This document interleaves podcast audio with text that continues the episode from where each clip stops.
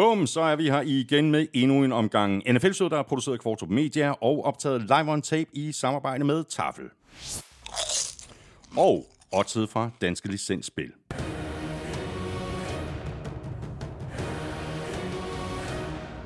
Husk, at man skal være minimum 18 år og spille med omtanke. Har du brug for hjælp til spilafhængighed, så kontakt Spillemyndighedens hjælpelinje Stop Spillet eller udluk dig via Rufus. Regler og vilkår gælder. Og så har vi også øh, BookBeat med os som øh, partner igen i dag. Lige nu der kan du få øh, 60 dages gratis adgang til over 800.000 titler, både lydbøger og e-bøger. Det kan du, hvis du signer op på bookbeat.dk-nfl. Mere om uh, BookBeat og deres tilbud lidt senere her i udsendelsen, hvor vi øh, zoomer ind på de 16 hold i AFC og kommer med hvert vores bud på, hvordan de fire divisioner de ender. På torsdag der får du vores bud på divisionerne i NFC-konferencen. Tak fordi du er med os. Tak for øh, alle anmeldelserne i Apple Podcast og Spotify. Du ved, hvor du finder os. Det er alle de sædvanlige steder. Og derudover så kan du som altid lytte på Danmarks største og bedste fodboldsite, gulklud.dk. Og selvfølgelig også på nfl.dk, hvor du jo oven i hatten har muligheden for at støtte os med et valgfrit beløb ved at trykke på linket til tier.dk. Det skulle du tage at gøre. Dels er du med til at sikre dig, at vi kan blive ved med at lave showet, og så giver du også lige dig selv chancen, når vi i hver eneste udsendelse hele sæsonen trækker lod om et øh, gavekort på 500 kroner til Danmarks officielle NFL merchandise partner fanzone.store. Jeg skal lige høre det, Thomas. Øh, undskyld, jeg afbryder. Ja, det gør ikke noget. Nej, hvor, Jeg vil lige hvor, sige, hver femmer du støtter med, giver dig et lod i lodtrækningen. Sådan. Godt. Men, der er det, jeg spørger. Hvor mange er det helt præcis, der støtter lige nu? Vi er oppe på, jeg tjekkede her til morgen, 640. 640. Og hvad, hvad har vi af lyttere? 30.000 cirka? Ah, lige knapper op. Vi ligger på 12. 25.000. 25.000. Det vil sige, at vi har sådan cirka 24.300 freeloaders. Det er fuldstændig korrekt. Freeriders, ikke? Altså, så, så der skal vi lige... Det, det er en lille opsang, det her. Ikke? Der er mange, der, der lytter øh, og, øh, og lytter med gratis. Og prøv at høre, sådan er det. Sådan er det med podcasts. Men øh, hvis du vil sikre, at vi også er her resten af sæsonen, Præcis. og til næste år, og Ja, til næste præcis. år igen, så, øh, så er det med at komme ud af, af busken, for nu starter NFL-sæsonen. Og hvilket bedre tidspunkt at hoppe på 10 vognen end lige nu, og så sige, hey, jeg vil sgu egentlig godt være med der. Og, og, og få muligheden for at vinde 500 kroner Det er jo hver oveni. eneste uge Det er til, fan, crazy, jo. til fanzone. Bum. Godt. Jamen, ved du hvad, så lad os bare komme ud over stepperne. Jeg hedder Thomas Kvartrup. Og jeg hedder- her kommer Okay. helt officielt min medvært.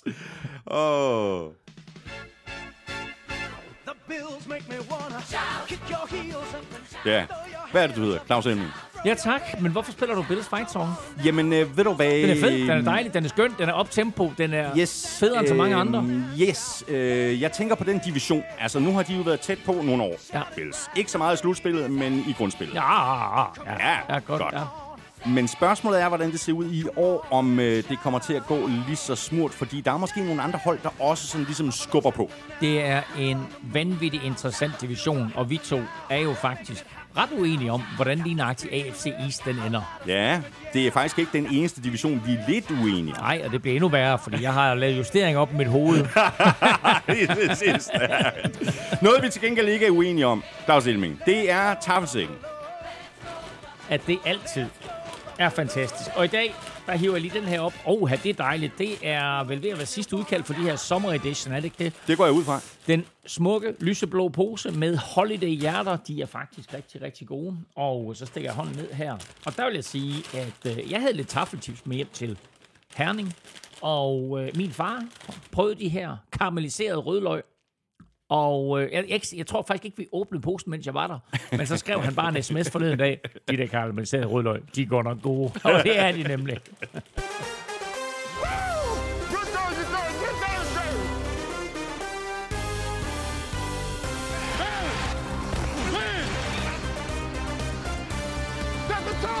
Ja, hvem skal i Super Bowl fra AFC? Bliver det Chiefs igen, eller hvad med Ravens, Bills eller Chargers, eller Dolphins måske? Der er masser af hold, der byder sig til, og uanset hvad, så bliver kampen om slutspilspladserne benhård.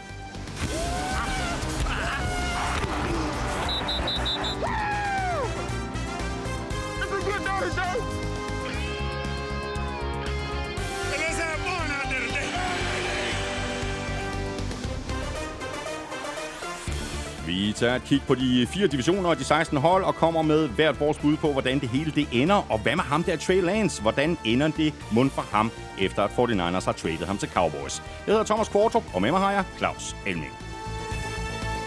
one now, folks. Give me one, give me one. Ja, vi kommer til at tale mere om uh, Trey Lance lige om lidt. Uh, før vi gør det, så kan vi lige uh, notere, at nu er den sidste preseason-kamp blevet spillet, og Elming, uh, du kom jo sådan lige med en lille evaluering i sidste uge efter preseason week 2. Uh, noget, du har noteret dig her efter den uh, tredje og sidste spillerunde. Altså, øh, traditionen tro, som mødes New York Jets og New York Giants øh, i den sidste runde i øh, preseason, og det gjorde de også i weekenden, og der fik vi for første gang i år Aaron Rodgers at se i en Jets uniform og en Jets hjelm, og øh, Aaron Rodgers til Garrett Wilson fungerer. Mm. Han kastede touchdown, og øh, jeg kan lige så godt sige det som det er. Get used to it, fordi han så rigtig, rigtig godt ud, øh, Aaron Rodgers, og det kommer vi selvfølgelig tilbage til. Og ellers så må vi sige, det som vi sagde sidste uge, at hold bruger preseason meget forskelligt, og jeg er ikke sikker på, at NFL-holdene sådan på tværs af ligaen har fundet ud af helt præcist, hvordan de skal gøre nu her, hvor der er skåret ned fra fire kampe til tre kampe. For det er helt tydeligt, at der er nogle hold, som har en tilgang til det, og andre hold, der har en anden tilgang til det. Øh, nogle hold, de, de øh, bruger en masse starter mm. for at få styr på timing. Øh, andre har måske en ny quarterback, der skal køres ind. Andre øh, tester rookies, både quarterbacks og, og på andre positioner. Øh, så er der nogle spillere, der får spilletid af forskellige årsager. Øh, nogle skal vises frem. Øh, Cowboys spillede for eksempel deres backup quarterback, Will Greer. Mm. Og Will Greer havde en fantastisk kamp, kaster for over 300 yards, kaster to touchdowns, løber to touchdowns ind, spiller hele kampen.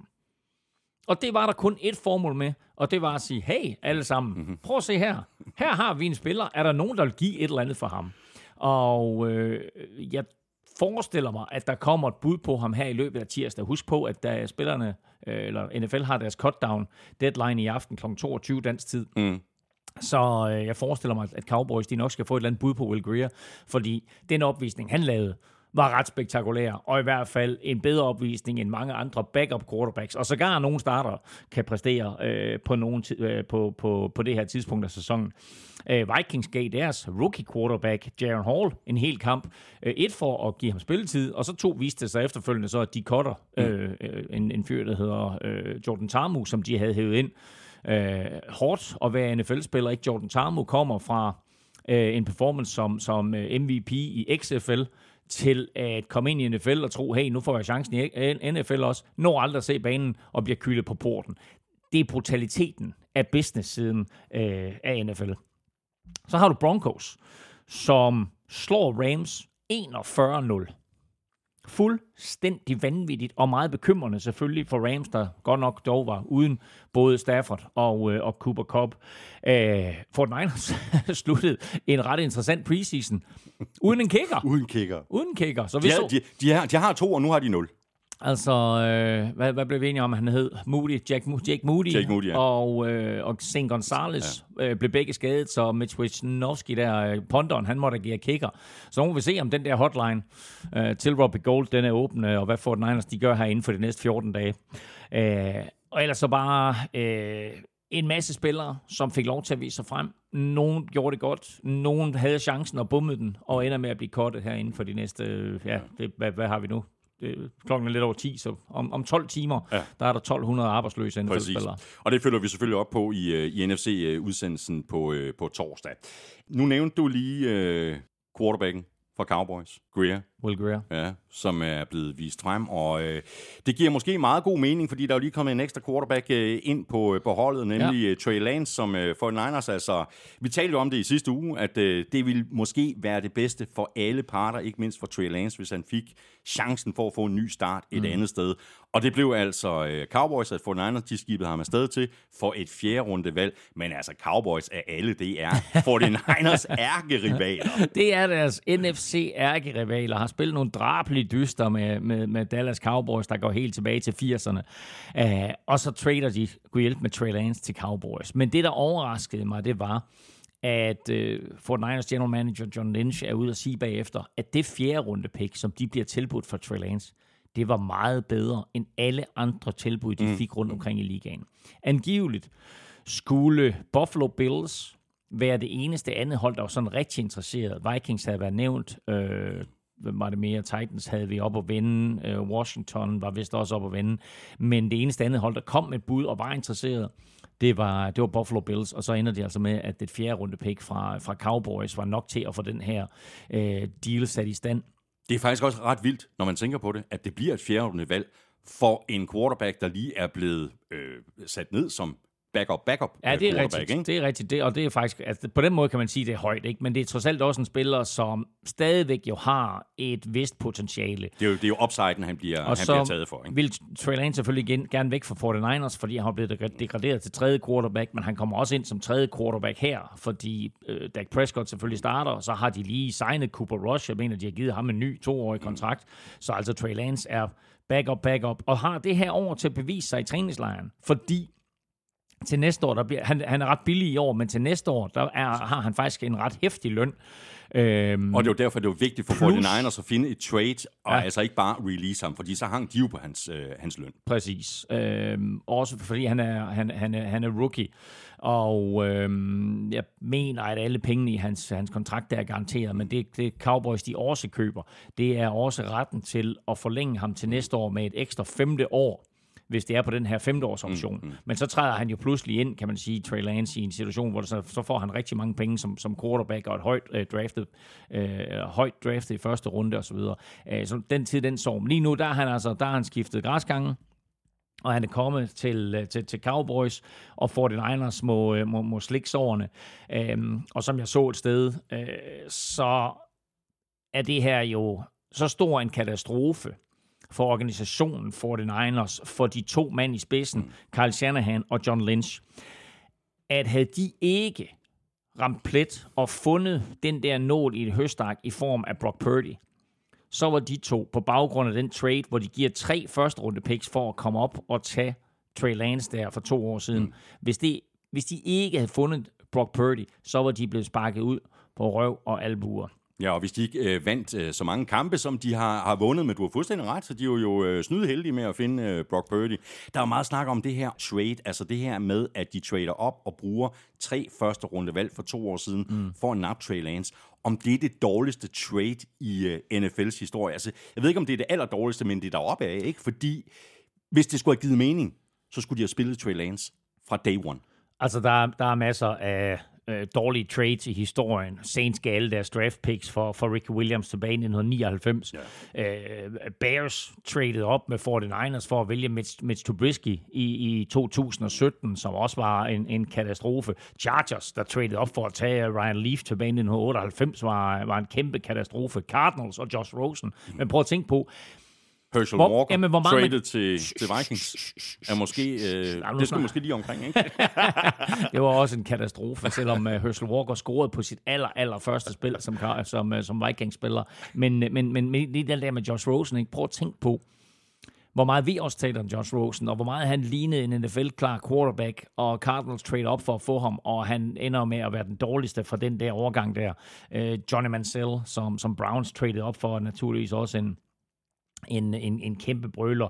Men forskellen på alle de handler og den her, det er det beløb, eller det antal picks, mm. som 49ers gav for at tage, tage Trey Lance. Og det hører også med til historien, at Trey Lance jo spiller helt igennem forrygende i college i 2019, men sidder ude hele 2020-sæsonen på grund af covid-19. Mm. Og alligevel siger 49ers, vi så så meget tilbage for et år siden, at vi er villige til at give kassen for at trade op Og det er og lige præcis pointen. Det er jo derfor, det er fuldstændig sindssygt det her. Så tager man ham for potentialet upsides. Men den eneste måde, du kan finde ud af, om han kan forløse det potentiale, mm. det er ved at spille manden. Ja, Og han har ikke fået chancen. Nej, men han har ikke været god nok til at komme på banen, og da han så endelig er god nok til at komme på banen, så bliver han skadet.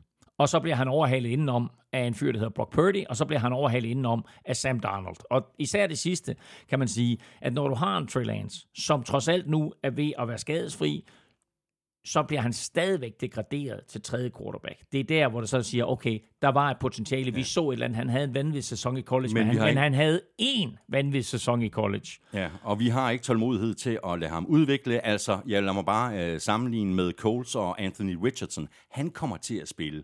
Det kommer med garanti ikke til at se specielt kønt ud i, øh, i år. Men de spiller jo ikke nødvendigvis bare for 23 sæsonen, men måske også for 24 og 25 sæsonen. Det, det, det kan vi vende tilbage til, men lad mig lige rise op her, bare lige, hvad 49ers kunne have gjort med de der picks der. For det første, så de tre første runde picks, som de gav til Miami for Trey Lance, den konverterede Miami til Jalen Waddle, mm. Tyreek Hill Ja. og defensive end Bradley Chubb.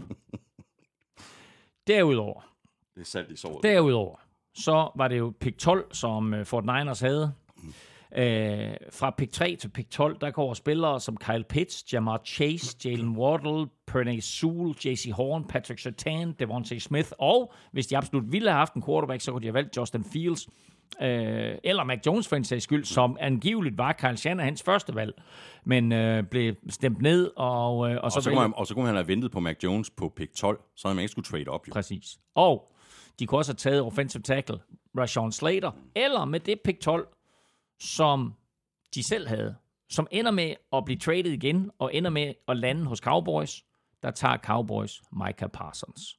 Hvem af alle de spillere der, er, er der, af alle de spillere, de nævnte, der er der ikke nogen, de heller, eller at, at de ikke ville have haft, i stedet for Trey Lance. Nej, præcis. Nej. Det var en helt igennem øh, skidt øh, trade, og øh, bare øh, ekstremt dårligt udført i, i løbet af de seneste to år. Men vi skal ikke afskrive øh, Trey Lance, altså sådan set med de længere briller på. Altså, hvis vi skulle have bedømt øh, Trevor Lawrence, efter han har spillet lige så meget, som Trey Lance har spillet i NFL, så havde vi jo dømt Trevor Lawrence ude. Altså efter 4, 5, 6 kampe, måske endda hele den første sæson. Ej, ikke, ikke. Ej, det synes jeg ikke. Jeg synes, der er kæmpe forskel på, øh, på Trevor Lawrence og, og Trey Lance. Uh, det synes jeg. Men det var ikke nogen god sæson, vel? Nej, men altså, jamen, nej, men altså, Trevor Lawrence vil jeg mere sammenligne med Peyton Manning. Peyton Manning havde også en forfærdelig første sæson, men du kunne se, at der var noget. Uh, så dem, dem vil jeg sammenligne. Trey Lance synes jeg på ingen måde, at vi har set Men jeg noget synes fra. netop også, man kan se, at der er noget ved Trey Lance. Han får bare ikke chancen, han skal spille. Ja, det ved jeg ikke. Jeg, jeg tror, det er Fort Niners øjne, der taler lige nu. Uh, til gengæld så vil jeg sige, at Cowboys quarterback Dak Prescott jo nu får sådan en mentorrolle. Og mm. det er ret interessant, fordi han først fandt ud af, at Trey Lance kom til holdet, da han læste om det i pressen, eller han fik et tweet, eller. Uh, Er det rigtigt? Han Ja. ikke fået besked direkte? Nej, og Mike McCarthy, der skal være hans træner, han vidste det heller. Så Det er Jerry, stærkt. Jerry Jones, han, øh, han sad og sagde, yeah, well, I think I'll give him a fourth round pick, and we get a quarterback. så det, her, det, var, det her, det var Jerry Jones hele vejen. Okay, det stærkt. og så kan man sige, at Rand Carthon, som sad i Fort Niners organisation sidste år, og nu er blevet general manager hos Tennessee Titans, øh, hvis han ved, og hvis han bare har lidt kontakt stadigvæk med Carl Shanahan, hvilket jeg formoder, så ringer Kyle og siger, eller John Lynch ringer og siger, prøv at høre, vi har et bud på et fjerde runde pick. Vil du stadigvæk have Trey Lance? Og så kan, øh, så kan han gå øh, Rand Carthon op, og så kan han sige, hey, vi kan nøjes med at give et, et tredje runde pick. Øh, eller måske et, et fjerde runde pick, der er højere end Cowboys Men det gjorde de ikke. og få Trey Lance. Og, og det overrasker mig en lille bitte smule. Fordi vi har hørt de her rygter om, mm. at Trey Lance han skulle, han skulle til Titans. Og de kunne altså have fået ham forholdsvis billigt, hvis de vel og mærke troede på, at her var der potentiale. Og øh, de har jo altså nu øh, Will Levis og Malik Willis, og så en aldrende Ryan Tannehill. Så kunne de ikke godt have satset på, øh, Kunne det sagtens. På, på Trey Lance, mm. og så givet et tredje runde pick for ham. Det gjorde de ikke. Skal vi lige runde øh, Arizona, fordi der, der er der sket noget her i, i løbet af ugen. Øh, Isaiah Simmons, jeg tror faktisk, vi talte om ham i, i sidste uge. Ja, ja. Han er råd til Giants for et, og hold nu fast, syvende rundevalg. Og det, jeg vil ikke sige, at det er lige så vildt som øh, det her med Trey Lance. Det er tæt på det. Det er, det er tæt på, fordi Cardinals draftede Isaiah Simmons for tre år siden med pick nummer 8 i første runde. Og jeg var så fascineret af Isaiah Simmons i college. Jeg elskede den måde, han spillede på. Han var en alt mulig mand, der kunne line op over det hele, og var en force, uanset hvor han stillede op. Men Cardinals har traditionelt her i de senere år haft lidt svært ved at finde ud af, hvad de skal gøre med de der alt mulige mænd, og alligevel så bliver de ved med at drafte dem. Uh, vi så det med Hassan Reddick, uh, som de lidt for sent opdagede var en ægte pass rusher, da han så kommer til Eagles, så fører han ligaen i 6. Uh, øhm, her får vi Isaiah Simmons, så er han inde og spiller outside linebacker, så spiller han middle linebacker, så spiller han noget øh, nickel corner, og nu rykkede han så tilbage som, som safety her i, i preseason, og det blev øh, simpelthen for umuligt for dem at finde ud af, hvad de skulle gøre med ham, så de trader ham til Giants, og Giants har jo så defensive coordinator Wink Martindale, og han elsker sådan nogle spillere der, som Isaiah Simmons, så jeg glæder mig til at se, hvad han kan få ud af ham, fordi det kunne godt være sådan en spiller, som får en udvidet rolle, ikke i standardforsvaret, men i sådan noget nickel og dime situationer. Det bliver rigtig øh, spændende at se. Altså syvende rundevalg, det er jo, det er jo ingenting. Og så har de selvfølgelig øh, noget løn, de skal betale til Isaiah Simmons. Men hold da op, altså. Det er Altså, altså, noget draft- af en, draft- en lotto-kupon. Draftpicket er symbolsk. Ja. Det, er, det er simpelthen løn, de slipper af med hos Arizona. Ja. Når vi nu alligevel er ved øh, Cardinals, øh, så er der faktisk noget, der er sket på quarterback-positionen. Joshua Dobbs, han er kommet til fra Browns.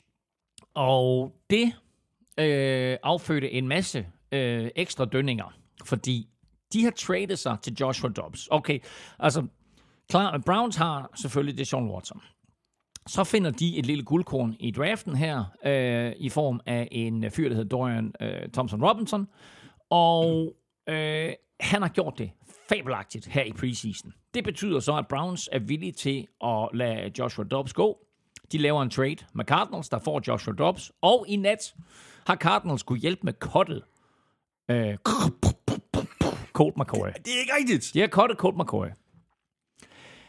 Dermed står Cardinals lige nu med en quarterback-situation, der hedder Kyler Murray, som er blevet sat på injured reserve, hvilket betyder, at han er minimum ude, eller han er sat på, på PUP-listen, hvilket betyder, at han er ude minimum fire kampe. Så har de Joshua Dobbs, så har de David Blau, og så har de en rookie, femte runde rookie, der hedder Clayton Tune. Clayton Tune er ham, der har spillet mest her i preseason. Joshua Dobbs er jo kommet til nu her. Han har taget lige nøjagtigt 0 snaps for Cardinals. Så når Cardinals åbner spil u 1, så kunne jeg godt se, at vi ud over de tre første runde rookie quarterbacks, også har en femte runde rookie quarterback, der starter, der hedder Clayton Tune, medmindre de på 14 dage lige når at få Joshua Dobbs up to speed, og der skal lige siges, at Joshua Dobbs kender både den offensive koordinator og quarterback-træneren fra tidligere, så på den måde, der har han noget erfaring med systemet, så de kan godt nå at få sat en lille pakke ind til ham. Åbent spørgsmål her. Ja. Er, er det fuldstændig utænkeligt, at de samler Colt McCoy op igen? Øh, Kan Nå, det måske kan de godt, have et andet at gøre med, jamen, at de, vil, at de ikke vil øh, brænde ind med at skulle betale ham øh, penge hele, hele året? Øh, ja, jo, ja, ja, jamen, jeg tror, jeg tror, at han er så dygtig en spiller, så han nok skal få en quarterback-kontrakt et eller andet sted. Mm.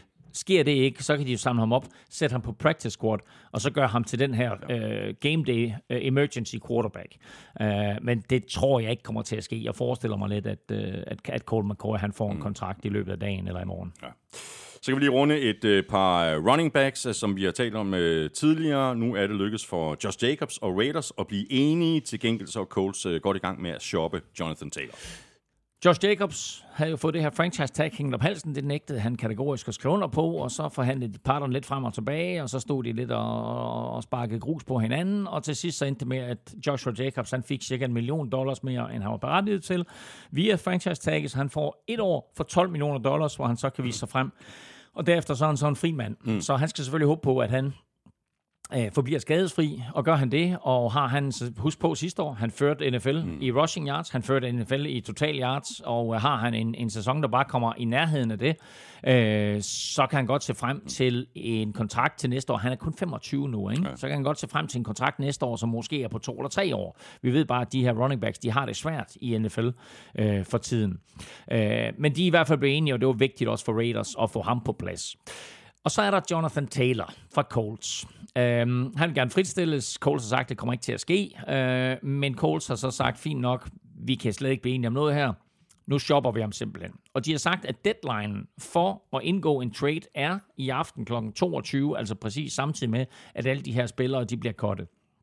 Og det betyder ikke, at de kommer til at cutte ham kl. 22. Det betyder bare, at hvis der ikke er fundet en trade partner der, så beholder de ham faktisk på holdkortet, og så må det bære eller briste. Mm, mm, Og der skal det lige siges, at i og med, at Jonathan Taylor han er på kontrakt i øjeblikket, så vil en holdout koste ham 50.000 dollars om dagen. Det er jeg ikke sikker på, Ouch. det er jeg ikke sikker på, at han har lyst til. Nej. Der er nævnt et par klubber i forhold til Jonathan Taylor. Der er nævnt Miami Dolphins.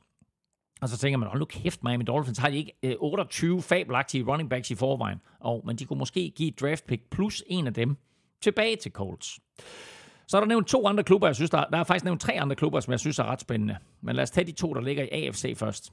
Det er Chiefs, og det er Bills. Hmm. Og især Bills kunne jeg godt se trade et eller andet af værdi. Ikke en spiller, men nogle draft picks. Og Colts vil have et første runde pick, og det tror jeg ikke, de får. Men vi ved også, at Bills kommer med stor sandsynlighed først til at drafte nede i fra 20 til 32 et eller andet sted. Så der skal jo et eller andet på banen der, der har værdi for Colts. Men jeg føler, at et af de svage punkter hos Bills er running back. Og der vil Jonathan Taylor bare give dem noget helt, helt, helt anderledes.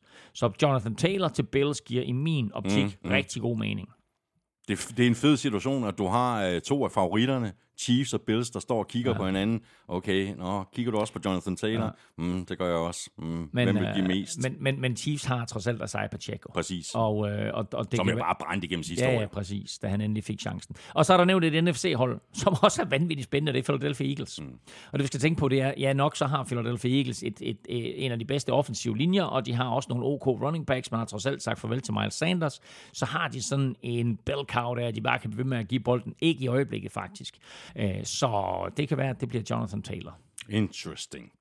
Så lad os bare lige øh, slutte den her del af med, med at notere en, øh, en enkelt spiller, øh, som vi ikke skal forvente at se på banen igen. Det er wide receiver Corey Davis. Han har nemlig valgt at gå på øh, pension. Titans første runde pick i 2018, og han blev taget højt. Han blev taget med pick 5. Han har spillet syv år i, øh, i NFL og øh, har haft lidt omtumlet tilværelse, har faktisk haft nogle ret gode sæsoner. øh, har været lidt skadet øh, og har ikke helt fået det ud af sit talent, som mange troede, han ville få, da han kom ind i ligaen. Altså man er jo trods alt et stort talent med, med, med mange forventninger, når man er, når man er pick 5. Titans kunne have gjort mange ting anderledes i, i den draft. De, de mente, at de havde behov for en top receiver. Øhm, det er nemt at være bagklog, men forestil dig, hvordan NFL havde set ud, hvis de der i 2018, i stedet for at have valgt for eksempel Christian McCaffrey, øh, eller på forsvaret havde valgt øh, Marshawn Lattimore, de gik henholdsvis 8 og 11. Så var der Hassan Reddick, der gik 13 til Arizona Cardinals. Eller TJ Watt, som gik nummer 30 til Pittsburgh Steelers. Eller de kunne have valgt Deshaun Watson, eller Patrick Mahomes. Patrick Mahomes. Nå, jamen altså, du, Ja, NFL, præcis. NFL kunne have set lidt anderledes ud, Er hvis du de havde... tosset, mand? Jamen, det er jo helt vildt med ja. de der spillere, ikke? Altså, ja. en Patrick Mahomes, ja. hvordan han, altså, det valg øh, kan definere Chiefs havde, historie havde, i 15 år. så havde det været Titans, som havde været den store historie ja, i AFC det er nu, så ikke? crazy. Men Godt. altså, hvis og hvis og hvis. Vi skal have quizzen. Åh. Det er tid til quiz, quiz, quiz, quiz, quiz. Inden vi quizzer, Ja, så synes jeg lige, vi skal omkring en masse spillere, der allerede er blevet kottet. Fordi godt nok, så er den officielle cut deadline, som sagt, først i aften kl. 22. Men øh, de fleste hold har allerede skilt sig af med 10 eller 20 spillere. Der er nogen, der venter helt og holder på alt sulet indtil kl. 22 i aften. Men prøv lige at høre en strip spillere, der er kottet. Nu nævnte jeg Colt, Colt McCoy. Så øh, lever øh, receiver Kiki Kutay lidt en omtumlet tilværelse. Først blev han kottet for Saints, nu er han så blevet kottet for Dolphins. Jets har kottet linebacker Nick Vigil. Giants har kottet running back James Robinson. Bears cutter offensive lineman Alex Leatherwood. Husk på, han var altså et første rundevalg af Raiders om en af de helt store af de der Gruden mere katastrofer. Ja. Uh, Lions har også kortet øh, ikke bare en, men to offensive linemen, Bobby Hart og Jermaine Fidi, så de må jo virkelig være tilfredse med deres offensive line. Colts har kortet running back Kenyon Drake, hvilket var sådan lidt bizart mm. på bagkant af, at de stadigvæk shopper Jonathan Taylor. Uh, Texans har kortet to rutinerede forsvarsspillere i cornerback Desmond King og linebacker Christian Kirksey. Eagles har kortet cornerback Greedy Williams. Chargers cutter øh, den her rookie quarterback, de ind, Max Duggan, som øh, ikke kunne klare sig. Og så har Browns cuttet kicker Kate York, hey, for Niners. som vi talte, ja. Ej, men som vi talte om i sidste Ja. uge, ikke? Så Kate York, der blev draftet sidste år med et fjerde runde pick, og skulle være Browns svar på Evan McPherson i Bengals, kan slet ikke klare det i NFL. Bummer den også her i preseason, har et par forfærdelige misser.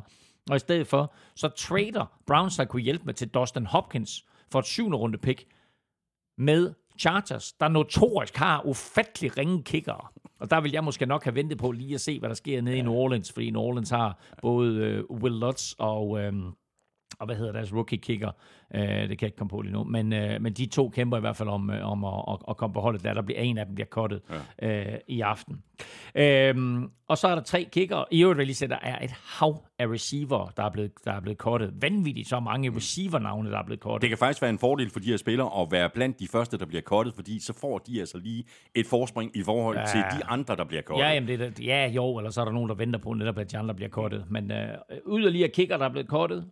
Michael Batchley, også kendt som The Money Badger, ikke så meget money lige nu. Og Box har kottet Rodrigo Uh, den har, Har jeg du- lige her. Signor Rodrigo Blankenship.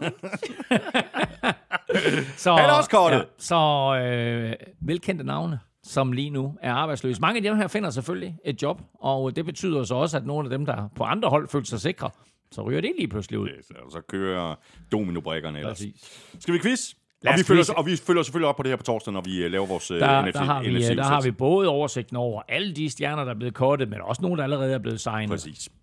Har du en øh, quizzer til mig? Det har jeg. Øhm, vi befinder os i AFC i dag, øh, og derfor får du selvfølgelig en AFC-quiz. Øh, Patrick Mahomes vandt sidste år både sæsonens MVP og Super Bowl MVP. Mm-hmm. Kun seks andre spillere har præsteret det. Hvem var den seneste spiller, som altså blev både sæsonens MVP og Super Bowl MVP? Den seneste. Ja, så hvem var den sidste før Mahomes? Can't do it. Og når så du har svaret Ja, på det det, og du selvfølgelig i løbet af den næste time har regnet dig frem til det, Ja. ja. så kan du også få lov til at blære dig med, hvor mange du kan af de andre seks. Ja. Jamen, øh, jeg skal godt forsøge i hvert fald. Sådan. Så får du også lige et øh, spørgsmål her fra mig. Øh, Bill Belichick, øh, han har været øh, head coach for Patriots siden år 2000. Det er jo sådan set øh, gået okay, kan man sige. Hvem var de to head coaches for Patriots før Belichick? Øh, ja, jeg har et godt bud. Jeg skriver- Det jeg, tvivler jeg ikke på. Nej. Øh, jeg kunne kun komme i tanke om den ene, Ja, men jeg har... før jeg tjekkede øh. Mit lille spørgsmål her til, Ja. til morgen. Ja. Godt. jeg Jamen, skriver- vi jeg har skriver- Jeg skriver lidt, bare lige øh, op der. Nu har jeg skrevet det op. Ja, hmm. Øh, jo. Det passer ikke? Næsten. Nej. Næsten. Okay. Okay. Det er godt. Jamen, øh, fino. Uh, nu går vi i øh, flæsket på divisionerne i AFC. Kom med hvert vores bud på, hvordan de ender. Vi skiftes til at have serveretten, ligesom vi plejer at gøre. Så hvis vi ikke er enige, eller ikke kan blive enige, så er det serverettens bud, der gælder. Og vi lægger ud med AFC East. 2022-sæsonen endte sådan her. Bills 13-3, Dolphins 9-8, Patriots 8-9 og Jets 7-10. Og du har serveretten. Elming, hvordan ser du AFC East i år, altså rækkefølgen? Her kommer dagens første chok, fordi jeg siger, at New York Jets vinder AFC wow. East. Jeg siger også, at det bliver en vanvittig tæt division mellem de tre øverste. Nu har jeg jo for en gang skyld været ufattelig disciplineret, fordi jeg plejer jo bare at sætte mig ned og så sige, hvor mange sejre får det her hold. Og så gør jeg det for alle 32 hold, og så ender det altid med, at øh, der er 290 sejre og 250 øh, nederlag, og så passer det helvede til. Men skal man sætte sig ned og give de her 276 kampe sejre og nederlag til alle hold, det er faktisk mm. en meget, meget svær opgave. Men øh, jeg har gjort det. Det er lykkedes i år. Øh, ja, øh, og nogle er jeg mere overbevist om end andre. Øh, og jeg er ikke nødvendigvis overbevist om, at AFC East kun bliver vundet med 10 sejre. Men jeg har Jets til at vinde AFC East med 10 sejre, altså 10 og 7, og mm. dermed så går de vel at mærke fra worst to first. Jeg har også Dolphins på 10 og 7 på anden pladsen. Mm-hmm. Og så har jeg Bills med 9 og 8 på tredje pladsen. Det er craziness. Og så Patriots sidst med 5 og 11. Sådan. Jeg har Bills til at, at, at vinde med 12 og 5, øh, så der ser vi da mildt sagt øh, lidt forskelligt på det.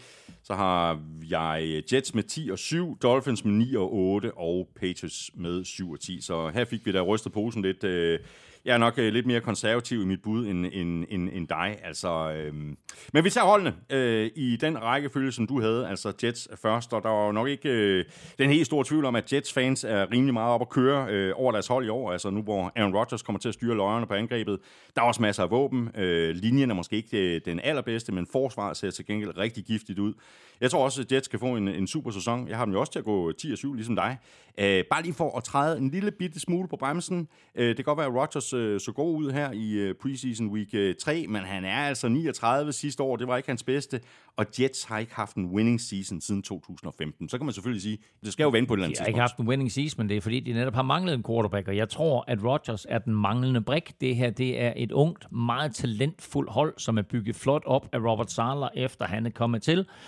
De har de har forsvaret. De har et virkelig, virkelig skræmmende godt forsvar med en superstjerne i alle tre geleder.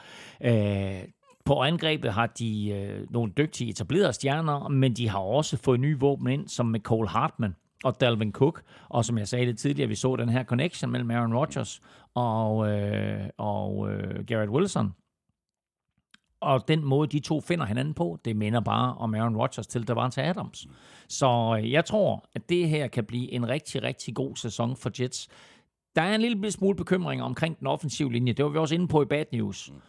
Og øh, det skulle være det eneste i min optik, der gør, at det her angreb her, det er ikke bare øh, virkelig spiller, mm. og at holdet som sådan øh, kommer til at bide skære med de allerstørste i AFC. Og så har du altså Dolphins på, øh, på andenpladsen i divisionen med samme record som, øh, som Jets, 10 og 7. Øh, Dolphins går ind i deres andet år med øh, head coach Mike McDaniel, og han står ikke ligefrem i spidsen for et hold, der mangler fart, især ikke på, på angrebet. Og så øh, krydser de selvfølgelig alt, hvad de overhovedet kan krydse, for at øh, Tua kan holde sig skadesfri. Han skal ikke have flere jernrystelser. Øh, og jeg går også ud fra, at dit bud, øh, ligesom mit i øvrigt, øh, dit bud på en 10-7 sæson for Dolphins, bygger på en antagelse eller et håb om, at Tua ikke bliver skadet.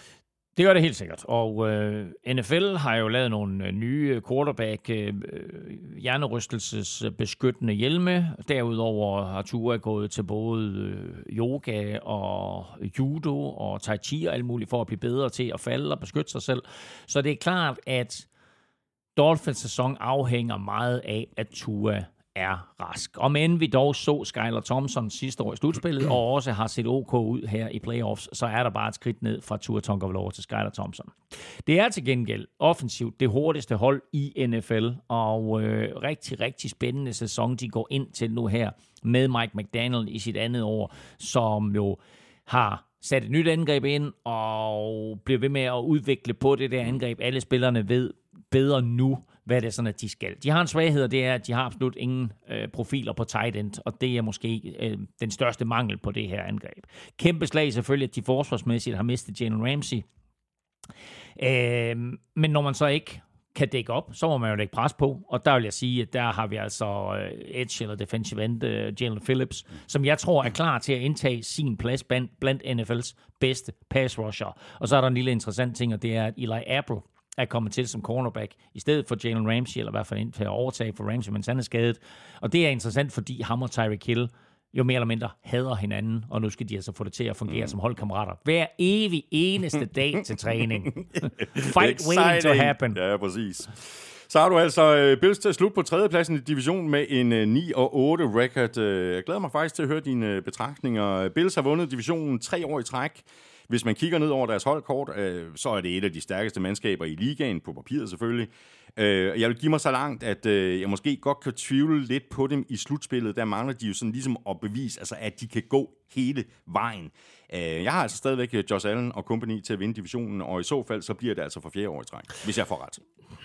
Ja, og det kan godt være, at, at, at, at jeg tager fejl, øh, men... Øh, jeg er bare ikke enig i, at de er så stærkt besat, som du beskriver her. Jeg synes stadigvæk ikke, at de har fundet løsningen på running back. Nu må vi se, om Jonathan Taylor han kommer til. Jeg synes heller ikke, at de er afklaret på den offensive linje, og efter at de øh, ikke fik fat i DeAndre Hopkins, hvad har de så på receiver bag ved Stefan Diggs? Øhm, det var en af de ting, som de talte om sidste år. Ikke? Det var, at vi skal have fundet en god anden receiver til Stefan Diggs, og det synes jeg faktisk ikke, at de har fundet. Forsvaret er lidt svagt besat på linebacker, ud over Matt Milano. Øh, til gengæld har de jo så øh, nu i mere eller mindre 100% rask tilstand, måske NFL's bedste bagkæde med Tredavious White og Kay på, hjør- på hjørnerne, mm. og så øh, Micah Hyde og Jordan Poyer på, øh, på safety. Og så har vi altså begge to Patriots øh, til at slutte nederst i divisionen. Vi talte om det i øh, sidste uge, at det er good news for Patriots, at øh, Bill O'Brien er kommet til som øh, offensiv koordinator. Det tror jeg virkelig kan komme til at betyde meget for det, sådan den øh, videre udvikling af Mac Jones. Og som vi også har talt om et hav af gange tidligere, så skal man aldrig undervurdere Bill Belichick. Men som divisionen tager sig ud nu, så virker det her Patriots mandskab bare til at være, ja, hvad skal man sige, være op imod overmagten. De tre andre hold er super, super skarpe og er rigtig godt besat hele vejen rundt. Bill Belichick har vi rost igennem de sidste 20 år. Hvad sagde du, han kom til i, øh, i i år 2000. I år 2000, ikke? Så i 23 år mere eller mindre har vi jo har vi, har vi rost ham, inklusive de ni år, vi har lavet NFL-showet. Og kaldt ham NFL's bedste træner. Men det der øh, show, han lavede sidste år, med ikke at ville øh, udpege en offensive coordinator, eller ikke var i stand til at hive en ordentlig offensive coordinator ind, det var en katastrofe for Patriots, og det var en katastrofe for udviklingen af quarterbacks. Nu er Bill O'Brien kommet til, og det har Mac Jones især nyt godt af. Han har set godt ud her i preseason, og så er det jo spændende at se, hvad han kan, øh, når øh, grundspillet går i gang, og han har fået sig et par nye våben i form af Mike, Mike Gesicki, tight end fra, fra Dolphins, og så selvfølgelig receiver Juju Smith-Schuster øh, forsvaret har fået tilført nogle supercorner i Christian Gonzalez, og Trey Flowers er vendt hjem. Men ellers så er de store stjerner jo stadigvæk øh, Matthew Judon, og så øh, til dels safety Carl Duggar. Ja.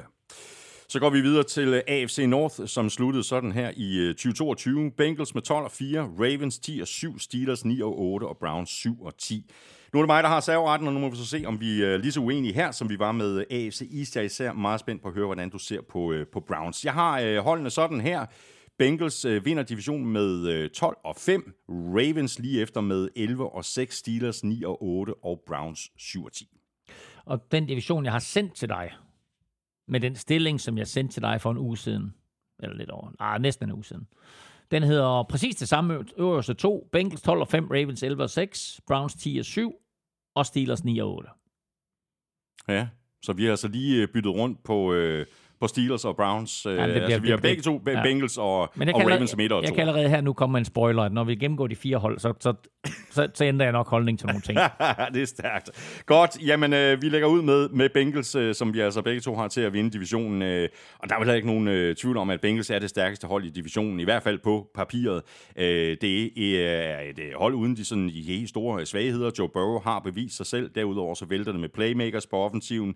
Tilføjelsen af left tackle Orlando Brown Jr. Han er jo kommet til for Chiefs, øh, gør ikke ligefrem den offensive linje dårligere. Og hvis vi øh, kigger over på forsvaret, så er der heller ikke så meget negativt at komme efter, selvom Bengals forsvar måske er sådan lidt øh, undervurderet, men det er måske fordi, der er så stor fokus på, øh, på offensiven. Hvis skaden til Burrow er det, som vi håber og tror, at den er, og at han er klar til øh, sæsonstart, så vil det komme meget bag på mig, hvis Bengals ikke tager den her division igen. Joe Burrow er en superstjerne, og øh, man kan godt argumentere for, at han er den bedste i NFL. Der er en to-tre stykker der, som man ikke rigtig... Altså, er Patrick Mahomes bedre end Joe Burrow? Burrow har... Øh, de har mødtes fire gange. Burrow fører 3-1. Ja. Så, øh, så altså, Joe Burrow er en superstjerne, og han har stadigvæk sin trio af våben på receiver med Jamar Chase, T. Higgins og Tyler Boyd. Og så har de jo så faktisk opgraderet på tight end position vil jeg næsten sige, ved at hive Irv Smith Jr. ind fra Minnesota Vikings. Og er han også skadesfri, så er han faktisk en ganske, ganske god spiller. De er lidt mere uafklaret på running back, hvor Joe Mixon starter, men øh, der har været lidt ballade omkring ham, og bag ved ham, øh, bag ham som backup starter også en stribe no-names. Forsvaret er, som du siger, godt, men skal man påpege en potentiel svaghed i hvert fald, så er det på safety, hvor de har to nye starter i form af øh, Dax Hill og, øh, og Nick Scott. Så har vi øh, Ravens, øh, som jeg også tror kan nå øh, rigtig langt i år. Alle brækker er stort set på plads øh, på begge sider af bolden. Holdet er velcoachet af en af mine absolute favorit head coaches, John Harbaugh. Øh, der er der ikke nogen øh, spørgsmålstegn tilbage i forhold til Lamar Jackson og hans øh, kontrakt. Tilbage er måske blot spørgsmålet, om Lamar Jackson kan holde sig skadesfri en hel sæson. Øh, og et andet øh, spændende spørgsmål, det er, og jeg tror også, vi har talt om det tidligere, altså hvordan angrebet kommer til at se ud under den nye offensive koordinator, Todd Monken. Han kommer i hvert fald til at ændre fokus fra et read-option-angreb med masser af løb til et mere kasteorienteret angreb, og øh, Lamar Jackson har bedre våben end nogensinde med øh, Odell Beckham Jr. og rookie Say Flowers som øh, de nye tilføjelser. Jeg er ikke helt enig i, at de har alle brikker på plads. Jeg synes, de mangler lidt i løbeforsvaret, hvor de har sagt farvel til flere store profiler i de seneste år i midten af forsvarslinjen. Øh, Michael Pierce kom hjem sidste år og ligner starter på nose tackle, men øh, Justin Matthew og øh, Broderick Washington starter på defensive end. Ikke, synes jeg, sådan just skræmmende. Og så er de svækket i bagkæden, som vi talte om i Bad News i sidste uge også, hvor de ser ud til at åbne sæsonen uden de to startende normale cornerbacks, plus at de har mistet Marcus Peters til, til Raiders. Så jeg kan godt se, at den her sæson ikke kommer til at gå, som mange Ravens-fans tror og håber. Så går vi videre til øh, tredjepladsen, og her har du altså Browns, jeg har Steelers, og vi har begge to øh, Steelers til at slutte 9 og 8. Jeg kan ikke he- helt blive klog på Steelers. Altså forsvaret øh, tror jeg faktisk øh, nok skal levere varen. Øh, det er jeg faktisk ikke så meget i tvivl om. Jeg tror bare, at det bliver sådan lidt en omgang blandede bolcher på angrebet, og vi kommer til at se øh, andetårs quarterbacken Kenny Pickett øh, tage øh, sådan nogle op- og nedture undervejs. Men jeg tror, øh, når alt kommer til alt, så tror jeg, at øh, Mike Tomlin endnu en gang sikrer Steelers en øh, positiv win-loss records. Jeg tror næsten, jeg kan garantere, at de ikke kommer til at tabe flere kampe, end de vinder. Og øh, det er så 7-9-13 og undskyld til alle Steelers fans. Men jeg tror faktisk også, at du undervurderer Kenny Pickett. Øh, her i preseason, der har han været ret forrygende, og øh, han slutter preseason øh, ganske suverænt med en perfekt quarterback rating på 158,3, 13 af 15 kast for 199 yards og to touchdowns. Han har spillet fem serier mm. i preseason-kampene og scoret fem touchdowns, altså 5 for 5. Jeg kan godt se ham og Steelers overrask, og øh, nu sagde du om Ravens, at de var stærkt besat. Jeg synes faktisk, at Steelers er bedre besat. De får et crazy pass rush med øh, TJ Watt, Alonso Highsmith og rookie Nick Herbig. De er også gode på safety og corner. Deres O-line kunne være bedre, ok, men ellers så synes jeg faktisk, de er meget, meget spændende. Og som øh, lidt teaset for, så vil jeg faktisk gerne ændre mit syn på AFC North Jeg skulle lige til at sige det. til Bengals foran Steelers. Sådan der. Og, øh, At du tager simpelthen Steelers op på andenpladsen, helt ned fra fjerdepladsen. Jeg vil gerne ændre mit, mit pick til, øh, til, øh, til Bengals foran Steelers, og faktisk, altså, jamen, jeg, jeg er blevet så meget i tvivl om det Steelers-mandskab der, at jeg lige er ved at sige, at skulle man, skulle man påpege en kæmpe overraskelse, så skulle det være, at Steelers de vinder AFC North.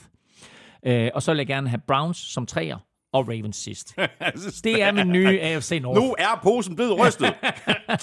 Men her i, uh, i NFL-showet, der mangler vi kun, i forhold til den her division, så mangler vi kun lige at tale om, om Browns. Uh, og jeg har i hvert fald uh, indiskutabelt, jeg har haft Browns til at ende uh, nederst i den her division, uh, lige fra vi begyndte at forberede den her udsendelse.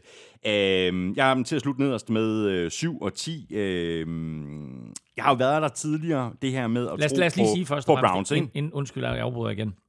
Lad os lige sige, den her division, nu talte vi om AFC East, den var stærk. Ikke? Men principielt, måske, så er der kun tre stærke hold i AFC East. Ikke? Altså Jets, Bills og Dolphins, og så kommer Patriots i de flestes optik ind på en klar fjerdeplads. Mm. AFC North, de der fire mandskaber, ikke? altså Bengals, Browns, Steelers, Ravens, de kan alle sammen spille fodbold, og de kommer alle sammen til at kæmpe om det. Mm. Og nu har vi dem placeret på den rækkefølge her, og jeg ændrer min rækkefølge lige pludselig, og du har Browns nederst, men du har vel mærke Browns nederst med syv sejre. Ikke? Og det viser også bare, at vi forventer en hel del ting af den her Ja, ja, division. ja, ja, Og de præcis. kommer til at baske hinanden indbyrdes og alt muligt og så videre, så det bliver en fed, fed division at følge med i. Og, Og så, der- og, og- og, så må du gerne fortsætte. Nej, nej, og, det, og, det, og der er også, altså, jeg synes bare, at vi, ja, vi, vi har været her før, ikke med Browns. Uh, så, og, og hvert år, så er der nogen, der pisker en stemning op, så nu er det året, hvor det sker, nu, øh, nu lykkes det, og så, jeg vil bare se det, før jeg tror det. Ja. Altså, der er... Øh, Nej, men jeg, præ- ja, principielt principielt er jeg enig. og hvad med ja. Deshaun Watson? Altså, hvordan kom, altså, han så ikke øh, godt ud sidste år, vel? Det var selvfølgelig ikke øh, den, øh, den bedste indkøring, han fik, øh, og startede øh, mm. med, at, med at sidde på bænken, var i, var i karantæne og så videre. Men der går bare altid et eller andet galt. Ja, men, øh, og du har ret øh, med, med Deshaun Watson, men han har til gengæld set rigtig skarp ud her i preseason, og han ligner en helt anden spiller, end det vi så sidste år. Mm. Han har en rigtig fin connection med Amari Cooper, både i normalt spil, og også når Watson han improviserer. Jeg tror, at tight end David Njoku får en god sæson. Watson har altid, også da han var hos Texans, øhm, elsket at kaste til tight ends i red zone, og der er en Joko bare et, et, et solidt mål. Øhm, vi har ikke rigtig set Nick Chubb i uh, preseason, så bare vent til han kommer øh, i aktion. Og øh, jeg synes, A-kæden på forsvaret har set vild ud, og det er vel at mærke uden Miles Garrett, så jeg er overbevist om, at Browns de bliver super gode, og øh, gør de ikke, så tror jeg til gengæld, at vi har to fyringer på plads. Et, Claus Elming fra NFL-showet, og to, Kevin Stefanski uh, som head coach for Browns. Må ikke, at det er den sidste nævnte, der hænger mest i, uh, i den tynde tråd, det tror jeg. Men det er vi halvvejs gennem øh, uh, AFC. Vi mangler uh, AFC South og uh, AFC Vest, og dem tager vi på den anden side af lodtrækningen, hvor vi skal have trukket uh, en heldig vinder af et uh, gavekort på 500 kroner til fanzone.store. Og øh, dem, vi trækker lod i blandt, det er alle jer gode mennesker, der støtter os med et øh, valgfrit beløb på tier.dk. Hver femmer, du støtter med, giver dig et lod i den her lodtrækning. Og skal vi ikke bare få, få trukket en heldig vinder? Elming, øh, det er dig, der står for det, fordi det er jo dig, der er. Lykkens gudinde. Og melder man sig til på tier.dk, så kan man jo være med i de kommende mange runder. Og der fik jeg to op. Det var lige ved, at vi skulle have trukket to der. Men jeg nøjes med en enkelt. Og der står Hygum 29. Har vi haft Hygum før? Eller har vi bare haft en anden Hygum? Det ved jeg faktisk ikke, men man kan jo godt vinde to gange. Ja. Så Altså, man bliver jo ikke sorteret af- fra, bare fordi man vinder. Ja, eller sige en af de mest øh, øh, hvad hedder det, hvad hedder sådan noget, kapable NFL-eksperter i Danmark. hedder faktisk Søren Hygum. Ja. Jeg ved ikke, om det kan være Søren. Nej, det kan det måske godt. Ja. Men nu det Hygum, Hygum 29.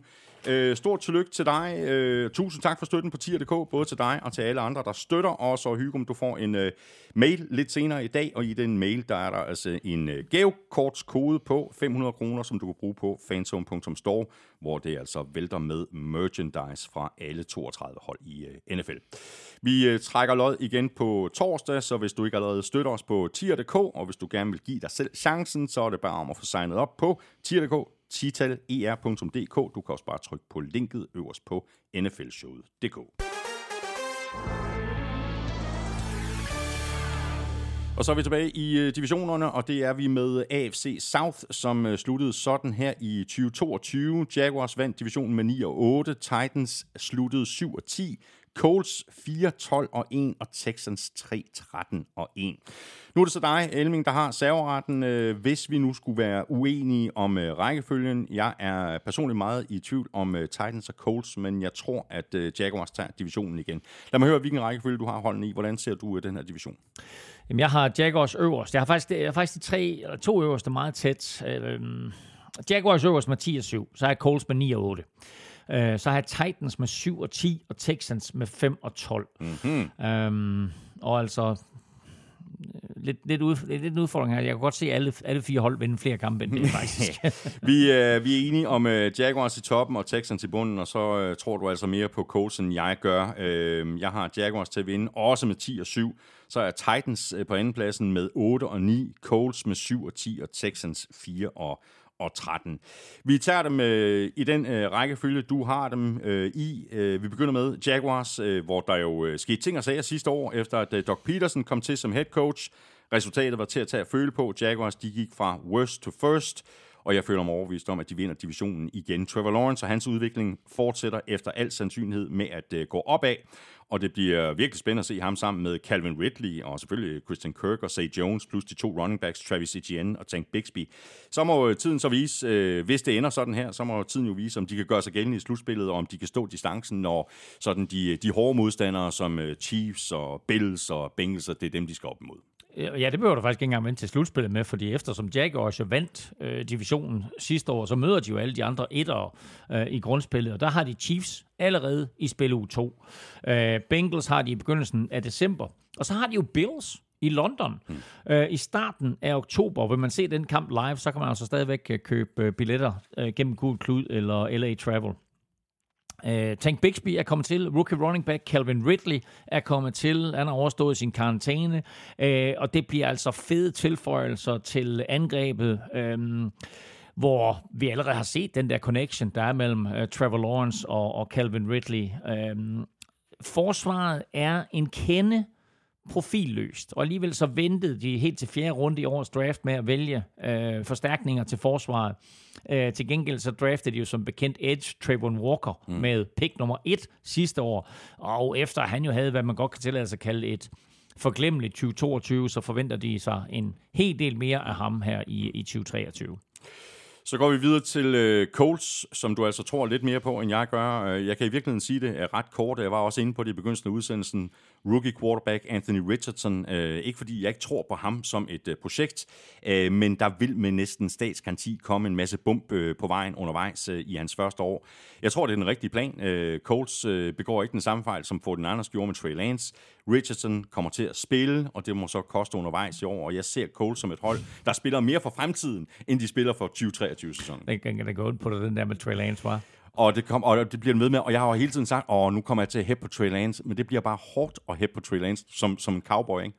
Jo, og Jeg som, tredje, ikke og, som, ud. og som tredje quarterback. Ja, men, øh, næsten- men prøv at høre det, altså, øh, vi talte om meget om Trey Lance allerede, men vi kommer selvfølgelig til at holde øje med ham. Vi kommer til at, at, at, at se, hvad sker der med den der knæk der, hvor ender han henne, hvor ender hele hans NFL-karriere, bliver der nogen NFL-karriere. Øh, med hensyn til Colts og Anthony Richardson, så håber jeg jo bare, at, at de ikke laver en Andrew Luck, og man kan sige, at de har jo allerede en bedre offensive line, end dengang Luck han spillede. Det siger heller ikke ret meget, var. Det siger ikke ret meget, og de er faktisk lidt uafklaret på venstre tackle, hvor det er den østrigske Rainman, øh, Bernhard Reimann, øh, der starter, og det var jo ikke, fordi han sådan havde en wow-wow første sæson øh, i NFL. Øhm, Richardson starter ikke, fordi han tvinges i aktion. Han starter, fordi han er den bedste quarterback, Colts har.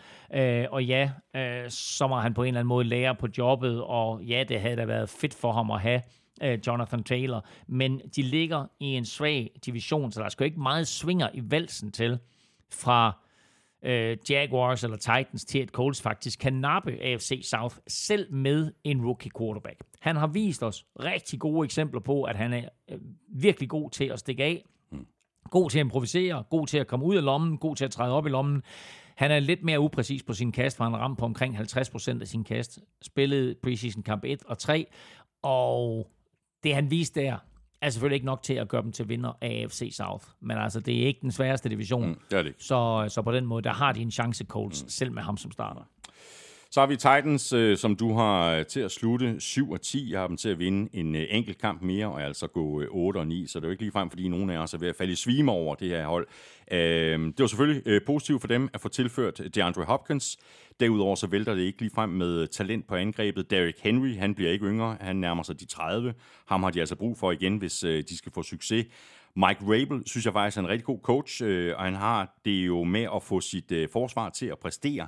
Det er lidt ligesom øh, Bill Belichick, altså lærermesteren i øh, mm. New England, at han får næsten altid forsvaret til at levere, uanset hvordan det ser ud på papiret. Der er ikke nogen tvivl om, at han har taget en masse læresætninger med fra Bill Belichick, og Rabels forsvar er bare altid gode, og øh, det er de også, selvom han ikke tid, altid har haft de bedste spillere, men øh, når forsvaret er skadesfri, så er der trods alt et par superstjerner i form af først og fremmest øh, Jeffrey Simmons, og derefter så øh, Harold Landry, der kommer tilbage fra skade, mm. og så øh, oldie but goodie i, i safety Kevin Byard.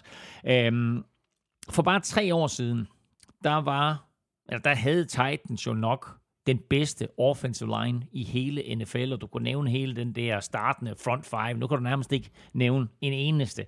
Øhm, Ryan Tannehill er selvfølgelig ubetinget første quarterback, vi talte om øh, under Good News, Bad News, at det er jo ikke fordi, det er sådan, at han bliver presset særlig meget bagfra. Øhm, det kunne han måske være blevet, hvis de havde heddet Trey Lance ind. Men øh, øh, Ryan Tannehill har vist sig fornemt frem her i preseason. Han har spillet præcis tre plays, og alle var handoffs.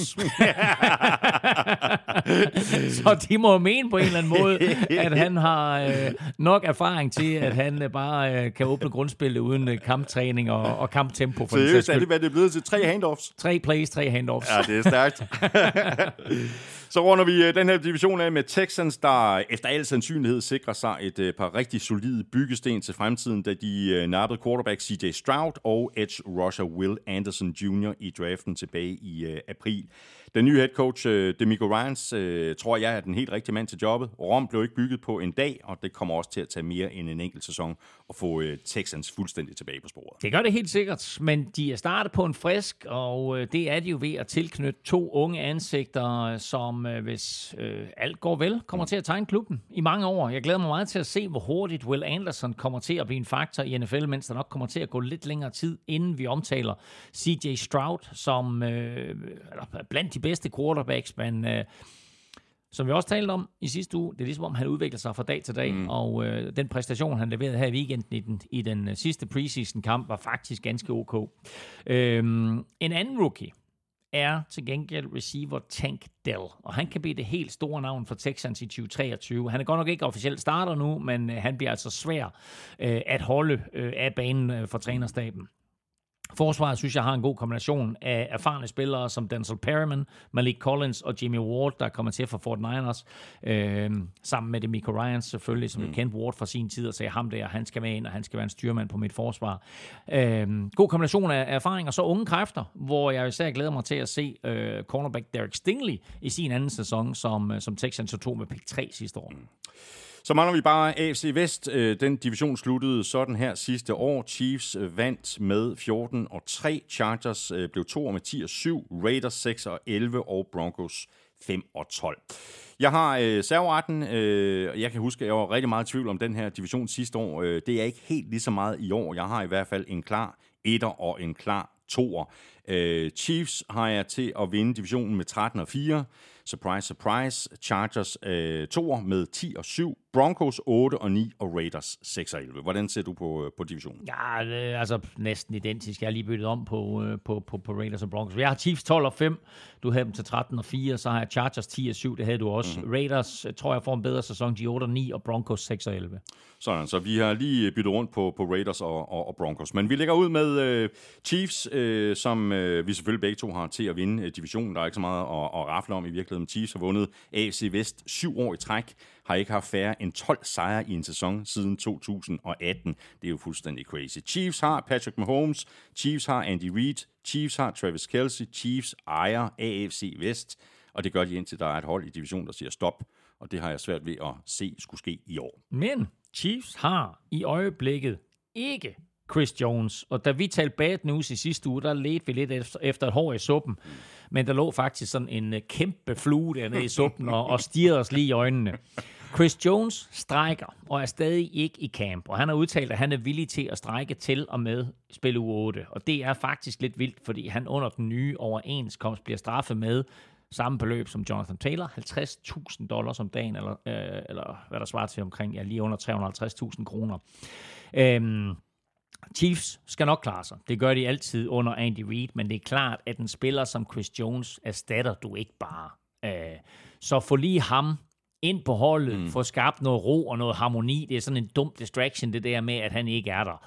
Øh, og øh, han vil betales, han vil, være, øh, han vil op og, og have Aaron Donald penge. Han kommer nok ikke helt op på Aaron Donald. Det er meget dejligt for NFL, øh, ledere, NFL, øh, hvad hedder sådan noget... Øh, øh, lønloftsguruer, etc., etc., øh, og dem, der skal forhandle løn i det hele taget, at vi har Aaron Donald, eller de har Aaron Donald, fordi de siger, ej, men du skal ikke have mere end Aaron Donald. Så, øh, så der, er det, der er det der max der på en eller anden måde, Mm, ikke? og det er, det, det er meget smart for dem, og lidt ærgerligt for spillerne og deres agenter selvfølgelig. Men Chris Jones vil have flere penge, og nu må vi se, hvornår parterne de bliver enige. Men ellers så er Chiefs selvfølgelig bare et hold, der er godt besat hele vejen rundt, uden alt for mange superstjerner, der koster kassen, inklusive Mahomes, der jo har en meget klubvenlig kontrakt, så måske så er der penge at give til Chris Jones. Og så har vi altså begge to Chargers som øh, to i divisionen, og man kunne måske godt øh, argumentere for, at Chargers i virkeligheden på papiret, øh, når man sammenligner alle positioner, har et stærkere hold end Chiefs. Øh, Justin Herbert er ikke Patrick Mahomes, men han er stadigvæk Justin Herbert. Han er rigtig, rigtig øh, god quarterback. Han har masser af offensiv øh, firepower og lege med på angrebet. Samtidig er den offensive linje en af de bedre i ligaen. Og på forsvaret, der er der også masser af playmakers. Øh, Chargers har så et eller andet mærkeligt indbygget i deres øh, DNA. Lidt ligesom øh, Browns, der gør, at der som regel er et eller andet, der går galt undervejs. Men de bør vel komme med i slutspillet alligevel, altså måske på et wildcard. Ja, altså jeg håber, vi får dem at se i slutspil, og det mærkelige det, i, i deres DNA øh, har jo været to ting. Altså evnen til at løbe ind i alt for mange skader, ja og så altid at få en langsom start og skulle kæmpe sig tilbage derfra. Og lige nu, der er de nærmest skadesfri. Og så er de altså et virkelig talentfuldt hold. Hvis head coach Brandon Staley så samtidig har klar til sæsonstart, så åbner de altså sæsonen med Dolphins, der selvfølgelig er en so-so-kamp, men så har de Titans, Vikings og Raiders. Så de burde altså være mindst 3 og 1 efter fire uger. Så er de næste to kampe, så går nok svære kampe mod, øh, mod, mod Cowboys og Chiefs. Men altså, kan de komme godt i gang her, og kan de forbi skadesfri, så er det her et virkelig, virkelig godt mandskab. Og som du siger på, på, på, på, på, på, på, på papiret, bedre besat end, øh, end, end Chiefs. Men den helt store forskel er på head coach, fordi Andy Reid er måske NFL's bedste head coach lige nu. Brandon Staley risikerer en fyring, hvis Chargers de ikke kommer langt i år. Og så går vi videre til øh, Broncos, øh, som du altså har til at slutte øh, nederst i divisionen, men som jeg øh, tror slutter lige en tand bedre end Raiders. Øh, og må ikke også, at det er det, som de håber på i, i Denver, hvor det jo er andet år i træk, at de går ind til sæsonen med høje forventninger. Sidste år var det på grund af Russell Wilson, og i år er det på grund af Sean Payton. Øh, jeg tror, det går bedre for Broncos, end det gjorde sidste år, men jeg tror ikke, at de kan matche hverken Chiefs eller Chargers. Men hvorfor har jeg dem så foran Raiders? Fordi Sean Payton fordi Josh McDaniels. Derfor. ja, ja uh, jeg synes, det er svært. Uh, nu venter jeg lige med at kommentere på McDaniels, til vi skal snakke om Raiders om lidt. Fair. Men, uh, men Sean Payton har været væk fra NFL. Han overtager et talentfuldt mandskab, dog med nogle klare mangler, og så en quarterback, vi vel på en eller anden måde stadigvæk er vanvittigt meget i tvivl om. På den positive side, så vil jeg sige, at backup quarterback Jared Stidham, som jo er tidligere Raiders quarterback, øh, har set rigtig god ud her i preseason. Så hvis Russell Wilson igen bummer den, så er Stedham klar og har bevist, at han fungerer godt i Peytons angreb. På den øh, negative side, så er altid uheldige Jerry Judy blevet skadet igen mm. og øh, misser sæsonstarten, men det er heldigvis ikke så slemt, så vi snakker et par uger eller tre. Mm. Og hvis uh, Russell Wilson han ikke spiller sig op i år, så uh, nu talte vi jo dårlige trades uh, i, i begyndelsen af udsendelsen, ja. så er det her også et af de helt uh, skidte trades. Ikke? Kæmpe, kæmpe dårlige trade. Ja. Og til gengæld rigtig godt for Seahawks. Det må man sige. Ja. Og de har forvaltet de picks det rigtig godt. ekstremt godt. Så mangler vi kun uh, Raiders. Uh, dem har jeg altså ikke specielt meget fidus til. Uh, Garoppolo er driftssikkerheden selv, uh, når han altså ikke lige er skadet, og 7-9-13. Jeg håber ikke, at han bliver skadet, men jeg vil ikke sætte penge på, at han kan holde sig skadesfri en hel sæson, og han har jo allerede døjet med en skade her i, i, i foden her i offseason. Han er også blevet opereret for skaden. Uh, godt for Raiders, som vi også talte om i begyndelsen af udsendelsen, at det lykkedes at få en aftale på plads med Josh Jacobs. Uh, og så nævner jeg ham igen. Josh McDaniels, kan han andet end at smide store føringer, som han gjorde den ene gang efter den anden sidste år? Jeg tror bare ikke rigtigt på den. Jeg tror ikke på Josh og det kan jeg godt, Og det kan jeg godt forstå, hvis man kigger tilbage på sidste år. Men, og nu ved jeg godt, at det kan være, at jeg lægger lidt for meget i preseason. Men Raiders har bare set super skarpe ud i de sidste tre uger. Og vel at mærke, uden Josh Jacobs og med Davante Adams som tilskuer.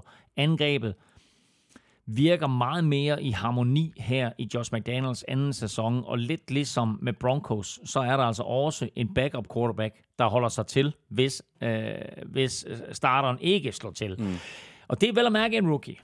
Og så kan man argumentere for, at øh, fjerde runde pick, Aiden O'Connell, øh, har været øh, en kæmpe overraskelse, og måske endda hele NFL's øh, preseason-kampe her. Den bedste quarterback måske, øh, blandt de bedste spillere overhovedet i den her preseason. Der er måske lige Kenny Pickett, mm. men ellers så har Aiden O'Connell altså været en rigtig, rigtig positiv overraskelse.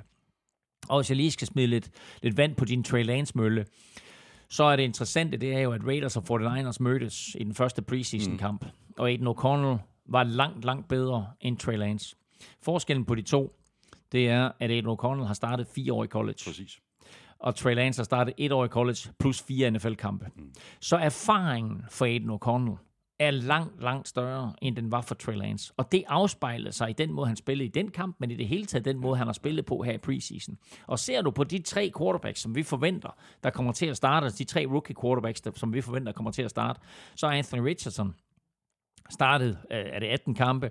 Øh, CJ Stroud har startet omkring 20 kampe, og Bryce Young har startet 23 kampe i college. Så mm. allerede der mere erfaring end øh, Trey Lance øh, havde, da han kom ind i ligaen. Og det giver også forhåbning om, at de på en eller anden måde kommer til at klare sig bedre.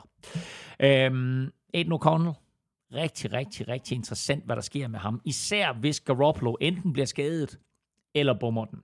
Og så kan det godt være, at jeg igen lader mig forblænde lidt af, af preseason øh, succes, men jeg vil godt ændre min AFC West til Chiefs, Chargers, Raiders og så Broncos sidst. Sådan der. Det var de øh, fire AFC-divisioner og vores bud på, hvordan de ender, og vi gør selvfølgelig det samme med divisionerne i NFC, og den udsendelse, den optager vi på øh, torsdag. Og i næste uge, der laver vi en øh, sprit ny power ranking, og så er vi ellers øh, fuldstændig klar til at få sparket den her 2023-sæson i gang.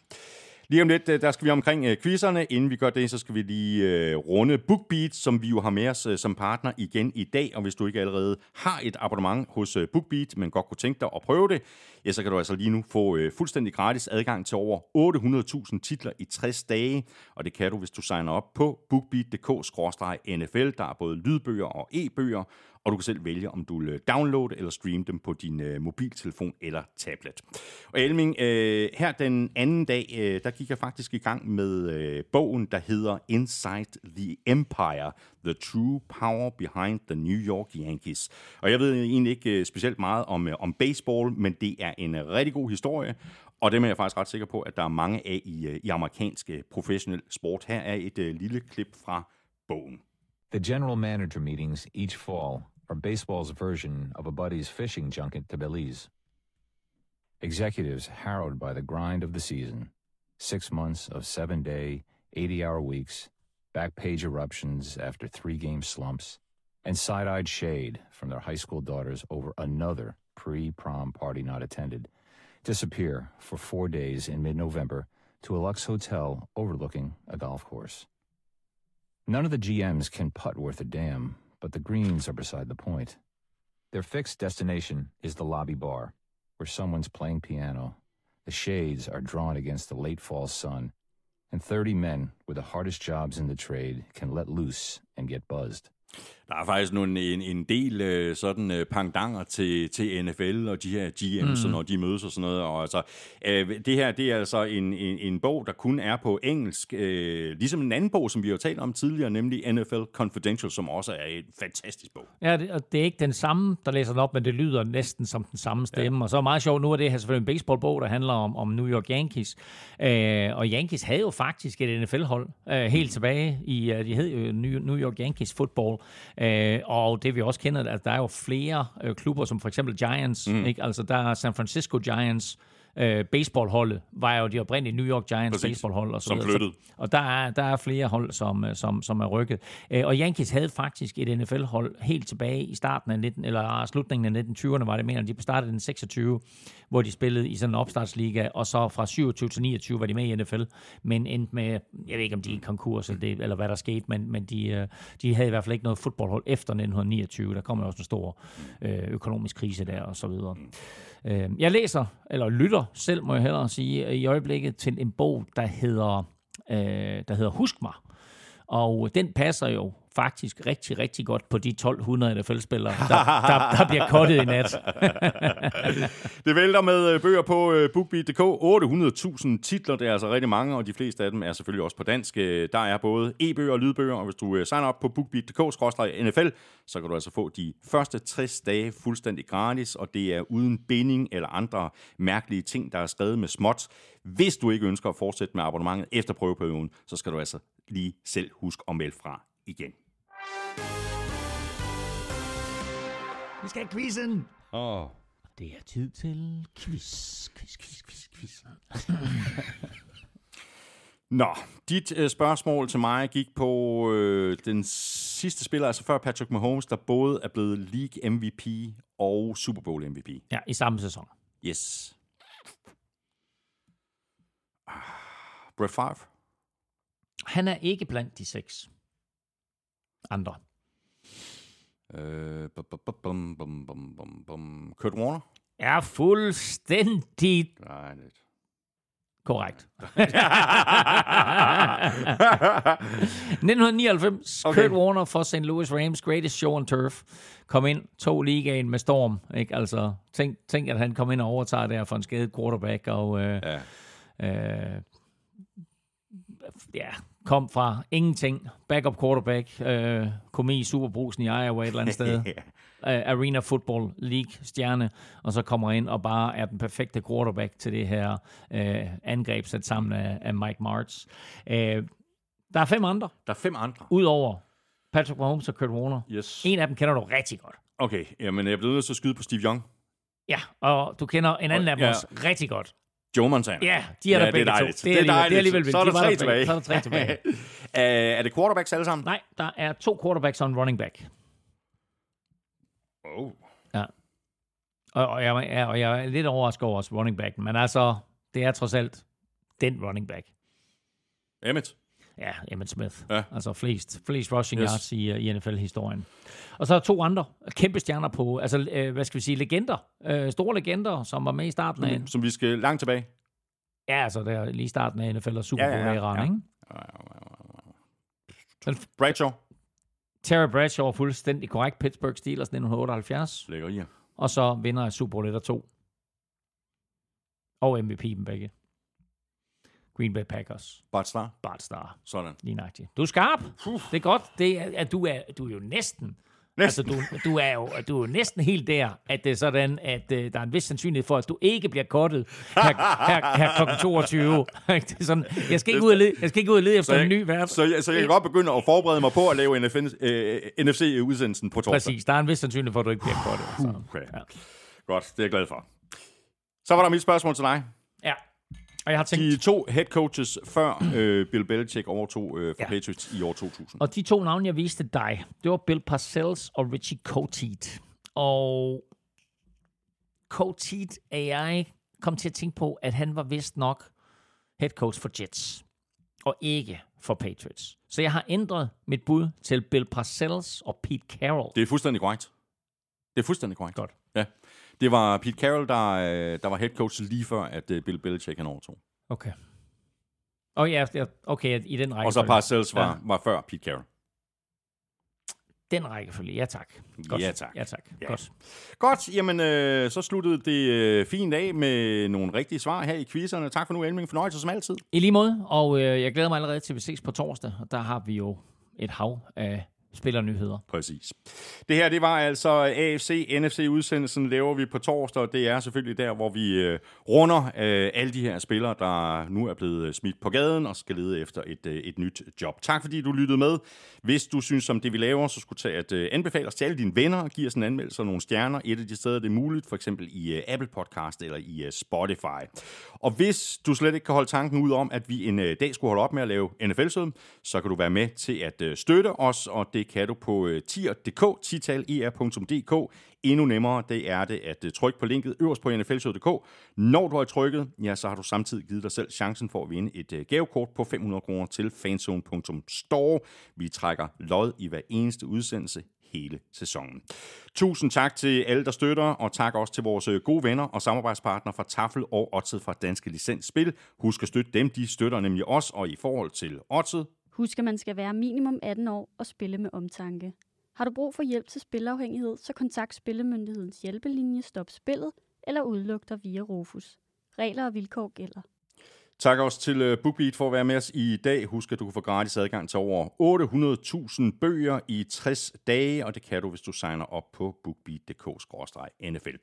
Hvis du har spørgsmål eller kommentarer, så kan du række ud efter os på øh, både Facebook, Instagram og X, og du kan også fange os på uh, mail Følg Elming på X på snablag NFLming, mig kan følge på snablag Thomas Kvartrup. Det var alt for nu. Tak for i dag. NFL-showet er produceret af Kvartrup Media, der også producerer PL-showet, Golf-showet og Born Unplugged. Drengene på PL-showet giver dig alt, du skal vide om Premier League. Armstrong og Hardø holder dig opdateret på alt om professionel golf over på Golf-showet. Og så er der masser af dansk politik i Born Unplugged. Husk også Veloropa-podcasten, hvis du er til cykelsport. Elming og jeg er tilbage på torsdag. Ha' det rigtig godt så længe. Hold odds.